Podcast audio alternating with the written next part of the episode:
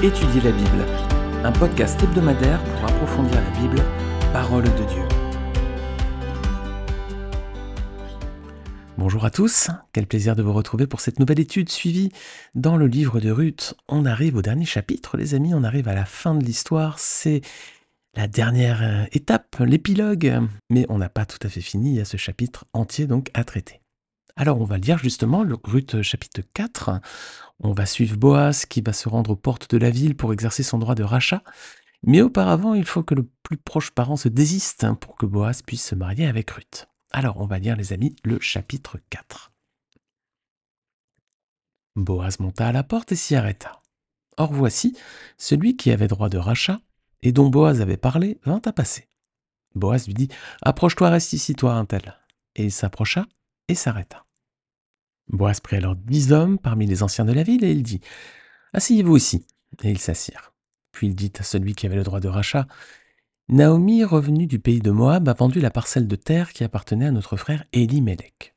J'ai cru devoir t'en informer et te dire « Acquiers-la en présence des habitants et en présence des anciens de mon peuple. Si tu veux racheter, rachète. Mais si tu ne veux pas, déclare-le-moi afin que je le sache. Car il n'y a personne avant toi qui ait droit de rachat.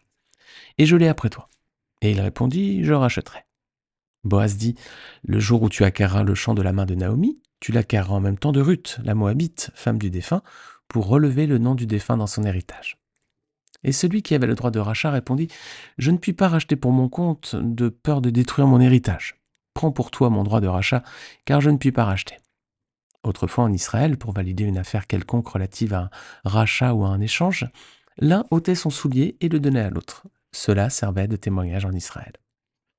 Celui qui avait le droit de rachat dit à Boaz « Acquiers pour ton compte » et il ôta son soulier. Alors Boaz dit aux anciens et à tout le peuple « Vous êtes témoins aujourd'hui que j'ai acquis de la main de Naomi tout ce qui appartenait à Elimelech, à Kiljon et à Machlon, et que je me suis également acquis pour femme Ruth la Moabite, femme de Machlon, pour relever le nom du défunt dans son héritage, et afin que le nom du défunt ne soit point retranché d'entre ses frères et de la porte de son lieu. Vous en êtes témoins aujourd'hui. » Tout le peuple qui était à la porte et les anciens dirent « Nous en sommes témoins. Que l'Éternel rende la femme qui entre dans ta maison semblable à Rachel et à Léa, qui toutes les deux ont bâti la maison d'Israël. Manifeste ta force dans Éphrata et fais-toi un nom dans Bethléem. Puisse la postérité que l'Éternel te donnera par cette jeune femme rendre ta maison semblable à la maison de Peretz, qui fut enfantée à Juda par Tamar. » Boaz prit Ruth, qui devint sa femme, et il alla vers elle. L'Éternel permit à Ruth de concevoir, et elle enfanta un fils. Les femmes dirent à Naomi « Béni soit l'Éternel qui ne t'a point laissé manquer aujourd'hui d'un homme ayant droit de rachat, et dont le nom sera célébré en Israël. Cet enfant restaurera ton âme et sera le soutien de ta vieillesse, car ta belle-fille qui t'aime l'a enfantée, elle qui vaut mieux pour toi que sept fils. » Naomi prit l'enfant et le mit sur son sein, et elle fut sa garde. Les voisines lui donnèrent un nom en disant « Un fils est né à Naomi » et elles l'appelèrent Obed. Ce fut le père d'Isaïe, père de David. Voici la postérité de Peretz. Peretz engendra Hetsron, Hetsron engendra Ram, Ram engendra Aminadab, Aminadab engendra Nachshon, Nachshon engendra Salmon, Salmon engendra Boaz, Boaz engendra Obed, Obed engendra Isaïe et Isaïe engendra David. Quelle belle histoire les amis! Eh bien, on va détailler tous ces points, hein, verset par verset, comme on a l'habitude de le faire dans ce podcast. Alors, verset premier déjà, on voit donc que Boaz se rend à la porte de la ville et il interpelle le parent qui avait le droit de rachat. Alors, on ne connaît pas son nom, hein, c'est marqué un tel. Lorsque les personnes en général ne sont pas mentionnées dans la Bible, il y a un personnage mais il n'y a pas son nom, euh, souvent c'est un signe de mépris hein, de la part de la parole de Dieu. C'est vraiment méprisable, c'est pour ça que cette personne ne mérite même pas que son nom apparaisse. Verset deux, Boaz réunit dix anciens pour servir de témoins. C'est conforme donc avec les, les règles et les coutumes de l'époque, parce que la Bible second vingt et un avec note d'études archéologiques précise qu'il fallait dix anciens pour constituer un tribunal complet et faire en sorte qu'une procédure ait valeur légale. Donc tout va bien, on est dans une procédure qui est valable pour faire cette transaction. Alors verset trois, donc, il informe à un tel que Naomi a vendu sa parcelle de terre. Alors, elle doit certainement se séparer de ce terrain pour subvenir à ses, à ses besoins, hein, Naomi. Elle est revenue euh, sans rien hein, de, de Moab. Ben, à présent, il faut continuer de vivre, donc elle doit certainement se séparer de, de ce terrain à cette occasion. Alors, Boaz précise que c'était la parcelle qui appartenait à leur frère Elimelech. Alors le mot hébreu utilisé ici est H, A C H. Il signifie aussi bien des frères de même parent que des demi-frères du même père. Donc dans tous les cas, il y a le père hein, qui est identique. Alors on peut supposer que Boaz, Elimelech et cet homme étaient donc des frères et que cet homme, donc un tel, était l'aîné de Boaz. Donc versets quatre et cinq, donc Boaz l'informe de son droit de rachat, et cet homme décide de racheter la parcelle. Ah, bon, là on est mal parti. Mais c'est pas tout, parce que Boaz précise qu'avec la parcelle, il faut aussi épouser la veuve, Ruth, la Moabite, afin, je cite, de maintenir le nom du défunt sur son héritage. Alors là, ça change tout. Verset suivant, verset six, quelle est la réponse de la personne qui avait le droit de rachat? Ben du coup, la machine arrière, il se désiste, il ne veut pas diluer son héritage. Et donc, les amis, ben, ils ne respectent pas la loi. Alors, on avait eu l'occasion de voir précédemment que c'était un sujet de honte en Israël. Je vous renvoie vers l'épisode dans Ruth quatre, qui pourra entrer dans la Nouvelle Jérusalem, et dans l'épisode qui traitait de Genèse trente-huit, la descendance de Juda par sa belle-fille Tamar. Alors, ben, on arrive à la conclusion de cette affaire, hein, cette transaction, donc versets sept et huit. Cette transaction donc, euh, est effectuée avec un échange de sandales. Et ce qui est curieux ou amusant, c'est de voir qu'au début du verset, il est indiqué « Pour valider une affaire quelconque relative à un rachat ou à un échange, l'un ôtait son soulier et le donnait à l'autre, cela servait de témoignage en Israël. » Donc ça signifie que ce texte a été écrit plus tard, en fait, à une époque où cette règle visiblement ne s'appliquait plus.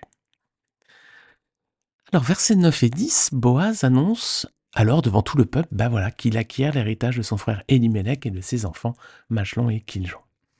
Et qu'il prend également pour femme Ruth la Moabite, afin que le nom du défunt soit maintenu sur son héritage. Et on voit ici que, contrairement à l'autre personnage, Boaz respecte scrupuleusement la loi. Donc Boaz est un homme respectueux de la loi de Dieu. Il tient ses engagements, quel qu'en soit le coût pour lui, et par sa conduite, il devient une bénédiction pour Ruth et pour sa belle-mère Naomi. Alors il y a un verset qui pourrait s'appliquer parfaitement à lui, hein, à son attitude, c'est Michée six, verset huit. « On t'a fait connaître, homme, ce qui est bien, ce que l'Éternel demande de toi, c'est que tu mettes en pratique le droit, que tu aimes la bonté et que tu marches humblement avec ton Dieu. » C'est ce qu'il a fait. Il a mis en pratique le droit, hein, il a exercé son droit de rachat, il a aimé la bonté, ce qu'il a fait du bien à Ruth et à Naomi, et il a marché humblement avec son Dieu en respectant scrupuleusement ce que le Seigneur attendait de lui, quel qu'en soit le coup. Et nous les amis, est-ce qu'on met en pratique le droit? Est-ce qu'on respecte scrupuleusement la loi de Dieu? Alors je ne dis pas la loi de l'Ancien Testament lorsqu'on était sous la loi. Hein. À présent nous sommes sous la grâce depuis la venue, la vie et la mort de notre Seigneur Jésus-Christ. Mais est-ce que nous mettons en pratique toute la parole de Dieu? Ou seulement en partie, hein, ce qui nous arrange? Est-ce qu'on aime la bonté? Est-ce qu'on aime faire du bien aux autres, hein, quel qu'en soit le coup là encore? Et est-ce qu'on marche humblement avec notre Dieu? Voilà, est-ce qu'on est main dans la main avec lui et nos pas suivent ses pas? Alors c'est peut-être une question hein, qu'on peut se poser euh, lorsqu'on lit ce verset dans Michée six huit et quand on lit l'histoire de Boaz. Alors on franchit une étape à présent, verset onze. Tous les peuples et tous les anciens vont bénir Boaz. Hein. Ils souhaitent que Ruth soit semblable à Rachel et Léa. Hein. Vous savez, les deux épouses de Jacob donc, qui ont donné naissance aux douze tribus d'Israël. Alors, quelle magnifique image, en effet, que ces hommes donnent ici. Hein. Même si les relations entre les deux femmes, entre Léa et Rachel, n'ont pas toujours été faciles. Hein. Et là, je vous renvoie vers l'épisode de Genèse trente, lorsqu'on avait vu Rachel et Léa, les deux sœurs rivales. Alors, ils ne font pas que mentionner euh, Rachel et Léa, ils mentionnent également Tamar. Est-ce que vous vous rappelez l'histoire de cette femme, Tamar? Ça vous parle? Eh bien, c'est cette femme qui a été mariée à deux reprises à des fils de Juda. On trouve son histoire dans Genèse trente-huit. Voilà, Juda avait trois fils, donc elle se retrouve d'abord mariée avec Er, et puis Er va décéder, donc elle se marie ensuite avec l'autre fils de Juda, hein, pour, toujours pour perpétuer ce nom en Israël, donc il s'appelait Onan, Onan. Mais cet homme, là encore, va mourir, donc euh, il reste un troisième fils qui s'appelle Shéla, mais Juda refuse de lui donner ce fils en mariage, il trouve un subterfuge parce que... Il, peur que Shéla meure également. Alors Tamar va trouver un subterfuge pour faire valoir son droit. Elle va se déguiser en prostituée, et elle va se mettre sur le bord d'un chemin, elle va avoir une relation avec son beau-père, qui ne sait pas que c'est elle, et elle va tomber enceinte de cette relation, naît Peretz, donc qui est l'ancêtre de Boaz. Je vous renvoie à l'épisode de podcast Genèse trente-huit, la descendance de Juda par sa belle-fille Tamar. Alors on peut trouver cette histoire un peu sordide ou un peu choquante. Hein. Aujourd'hui, à notre époque, la culture est tellement différente. Mais le Seigneur a honoré cette femme méprisée, Tamar, cette femme qui a dû faire valoir elle-même ses droits. Le Seigneur est un Dieu de justice, les amis, et Tamar a son nom inscrit dans la généalogie du Messie qu'on trouve dans Matthieu chapitre un. Est-ce qu'elle pouvait être plus bénie ? hmm. Elle fait partie donc de la famille terrestre de Jésus-Christ. Alors verset treize, bah, Boaz se marie enfin à Ruth, hein. Ils vont s'unir et elle va lui donner un fils. Imaginez hein, cette femme moabite qui était interdite d'entrer dans le peuple de Dieu. Hein. À présent, elle devient mère en Israël en se mariant avec un juif, un juif pieux en plus, à qui elle donne un fils. Le Seigneur est bon les amis, non ? Il lui a donné une vie nouvelle et il a honoré ses choix. Alors à présent, les autres femmes bénissent également Naomi. Hein. Tout d'abord, elles rendent gloire à Dieu. Et puis, elle lui adresse ensuite des paroles encourageantes au sujet de l'enfant et de Ruth. Cette jeune femme qui vaut mieux pour toi que sept fils. Alors ensuite, Naomi va prendre soin de l'enfant et l'élever. Et puis, il faut lui donner un nom à cet enfant. Alors, regardez bien, qui donne son nom à ce petit ? Regardez bien, versets seize et dix-sept. Bah, c'est ni Boaz, ni Ruth, ni même Naomi. Ce sont les voisines qui vont lui donner un nom. Euh, ça surprend les amis ou pas ? Est-ce que vous accepteriez que ce soit vos voisins qui donnent un, le prénom à votre enfant ? Voilà, vous venez d'avoir un, un bébé, et c'est les voisins finalement qui vont lui donner un nom. Vous feriez ça ou pas ? Eh bien visiblement, c'était une coutume, là encore, à cette époque. Hein. Rappelez-vous, lorsqu'Élisabeth a accouché de Jean-Baptiste, ce sont les proches qui ont proposé de nommer l'enfant Zacharie. Regardez avec moi Luc, chapitre premier, versets cinquante-sept à cinquante-huit. Le moment où Élisabeth devait accoucher arriva, et elle mit au monde un fils. Ses voisins et ses parents la prirent que le Seigneur avait fait preuve d'une grande bonté envers elle, et ils se réjouirent avec elle. Le huitième jour, il vint pour circoncire l'enfant. Il voulait l'appeler Zacharie, d'après le nom de son père. Mais sa mère prit la parole et dit « Non, il sera appelé Jean ». Voilà. Donc c'était les proches, là, hein, les voisins et les parents voilà, qui voulaient donner le prénom de l'enfant à l'époque d'Élisabeth. Alors bon, aujourd'hui, on ne ferait plus ça. Hein. Enfin, du moins, peut-être que dans votre pays, je ne sais pas où vous habitez, peut-être que ça se pratique encore. Si c'est le cas, euh, dites-le moi dans, dans un commentaire sur Spotify, je vais laisser un, un encart pour ça. Alors l'enfant va donc s'appeler Obed, un nom magnifique les amis, ça signifie serviteur dans le sens serviteur de Dieu. Très beau prénom, Obed. Alors Obed va donner ensuite naissance à un fils qui s'appellera Isaïe, qui lui-même donnera naissance à un fils qui s'appellera David, donc le, le roi d'Israël, et ensuite de sa descendance naîtra le Seigneur, Jésus-Christ le Messie promis. Alors justement, ce passage, il est à rapprocher de la vision que va recevoir le prophète Ésaïe, donc on est quelques siècles plus tard à présent, hein, et cette vision concerne la venue du Seigneur Jésus-Christ pour le salut de l'humanité. Ésaïe chapitre neuf, versets cinq à six. En effet, un enfant nous est né, un fils nous a été donné, et la souveraineté reposera sur son épaule. On l'appellera merveilleux conseiller, Dieu puissant, Père éternel, Prince de la paix. Étendre la souveraineté, donner une paix sans fin au trône de David et à son royaume, l'affermir et le soutenir par le droit et par la justice, dès maintenant et pour toujours, voilà ce que fera le zèle de l'Éternel, le Maître de l'univers. Alors les amis, quel destin que celui de Naomi et de Ruth, hein ?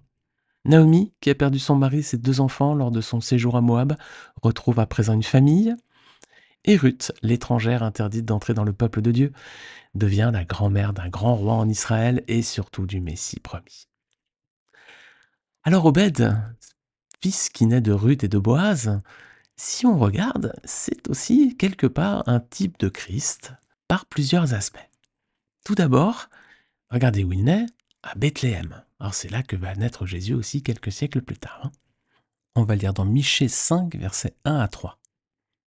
« Et toi, Bethléem Ephrata, qui est petite parmi les villes de Juda, de toi sortira pour moi celui qui dominera sur Israël et dont l'origine remonte loin dans le passé à l'éternité.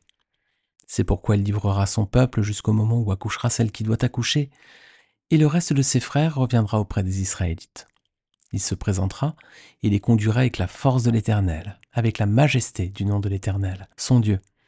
Ils auront une habitation assurée, car sa grandeur sera reconnue, jusqu'aux extrémités de la terre. » Son nom, Obed, signifie « serviteur ». Et en effet, les amis, Jésus est venu comme un serviteur parmi les hommes. Hein. Regardez avec moi tout d'abord dans Ésaïe quarante-deux, versets un à quatre.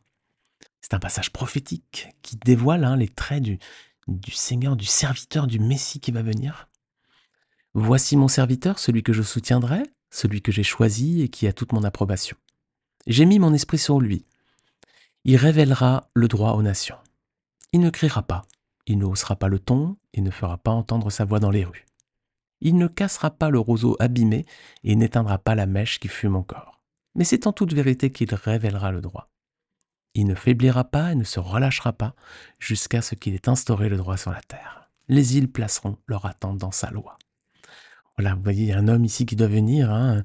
Il aura l'Esprit de Dieu sur lui, il va révéler le droit aux nations, et donc c'est un serviteur. Voici mon serviteur, celui que je soutiendrai, celui que j'ai choisi et qui a toute mon approbation. On peut lire aussi Philippiens deux, versets cinq à huit. C'est Paul qui nous dit que votre attitude soit identique à celle de Jésus-Christ. Lui qui est de condition divine, il n'a pas regardé son égalité avec Dieu comme un butin à préserver, mais il s'est dépouillé lui-même en prenant une condition de serviteur, en devenant semblable aux êtres humains. Reconnu comme un simple homme, il s'est humilié lui-même en faisant preuve d'obéissance jusqu'à la mort, même la mort sur la croix. Voilà, le Seigneur a pris une condition du serviteur et il a accepté de prendre sur lui notre châtiment à la croix. Alors on va regarder encore un passage, Matthieu vingt, versets vingt-cinq à vingt-huit. C'est Jésus qui parle, et on voit que Jésus les appela et leur dit « Vous savez que les chefs des nations dominent sur elles et que les grands les tiennent sous leur pouvoir. Ce ne sera pas le cas au milieu de vous.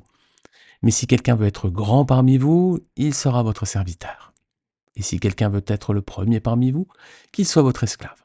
C'est ainsi que le Fils de l'homme est venu, non pour être servi, mais pour servir et donner sa vie en rançon pour beaucoup. » Alors ici, on a un enseignement de notre Seigneur qui... Lui-même dit « Moi, je suis venu comme un serviteur et faites comme moi, finalement. Si vous voulez être grand parmi les autres, soyez pas le pasteur, le, le chef, le directeur. Le... Non, soyez le serviteur avant tout. » Voilà. Donc, c'est aussi un, un message hein, pour ceux qui veulent, qui voudraient être importants hein, dans la vie chrétienne. Bah voilà, être avant tout un serviteur avant toute chose. Hein. Non pas essayer d'être servi, mais de servir les autres. Et être pasteur, c'est être au service des brebis. Donc on a ici un enfant dont le nom signifie serviteur, serviteur dans le sens serviteur de Dieu.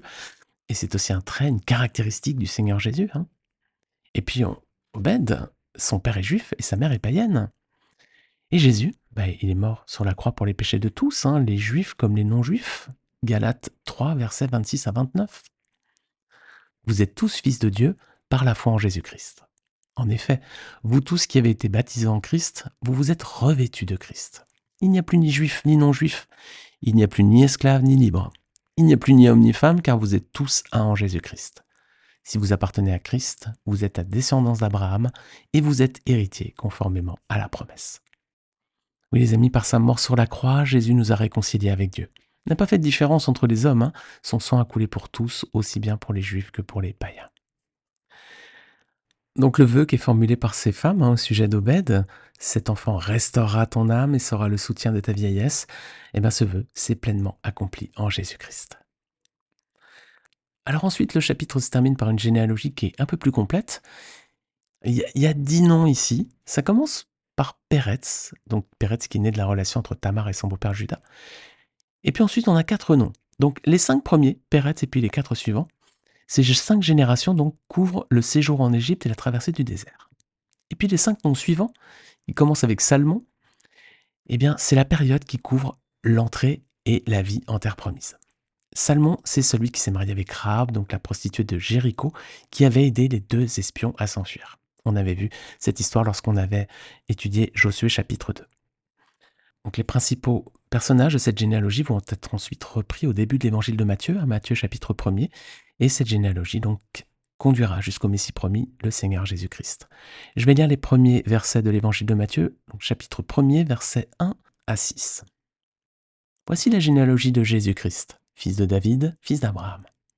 Abraham eut pour fils Isaac, Isaac eut Jacob, Jacob eut Juda et ses frères, Juda eut Peretz et Zérak de Tamar, Peretz eut Hetsron, Hetsron eut Aram, Aram eut pour fils Aminadab, Aminadab eut Nachshon, Nachshon eut Salmon, Salmon eut Boaz de Rahab, Boaz eut Obed de Ruth, Obed eut pour fils Isaïe, Isaïe eut David, et cetera. Donc on a ici les principaux personnages, et on a notamment, donc qui sont nommés ces trois femmes, trois femmes qui ont traversé des épreuves, mais que Dieu a bénies. On a tout d'abord Tamar, hein, Tamar qui a dû faire valoir ses droits en se déguisant en prostituée. On a ensuite Rahab, prostituée aussi à Jéricho, et qui a obtenu la vie sauve en faisant le choix de protéger les deux espions juifs.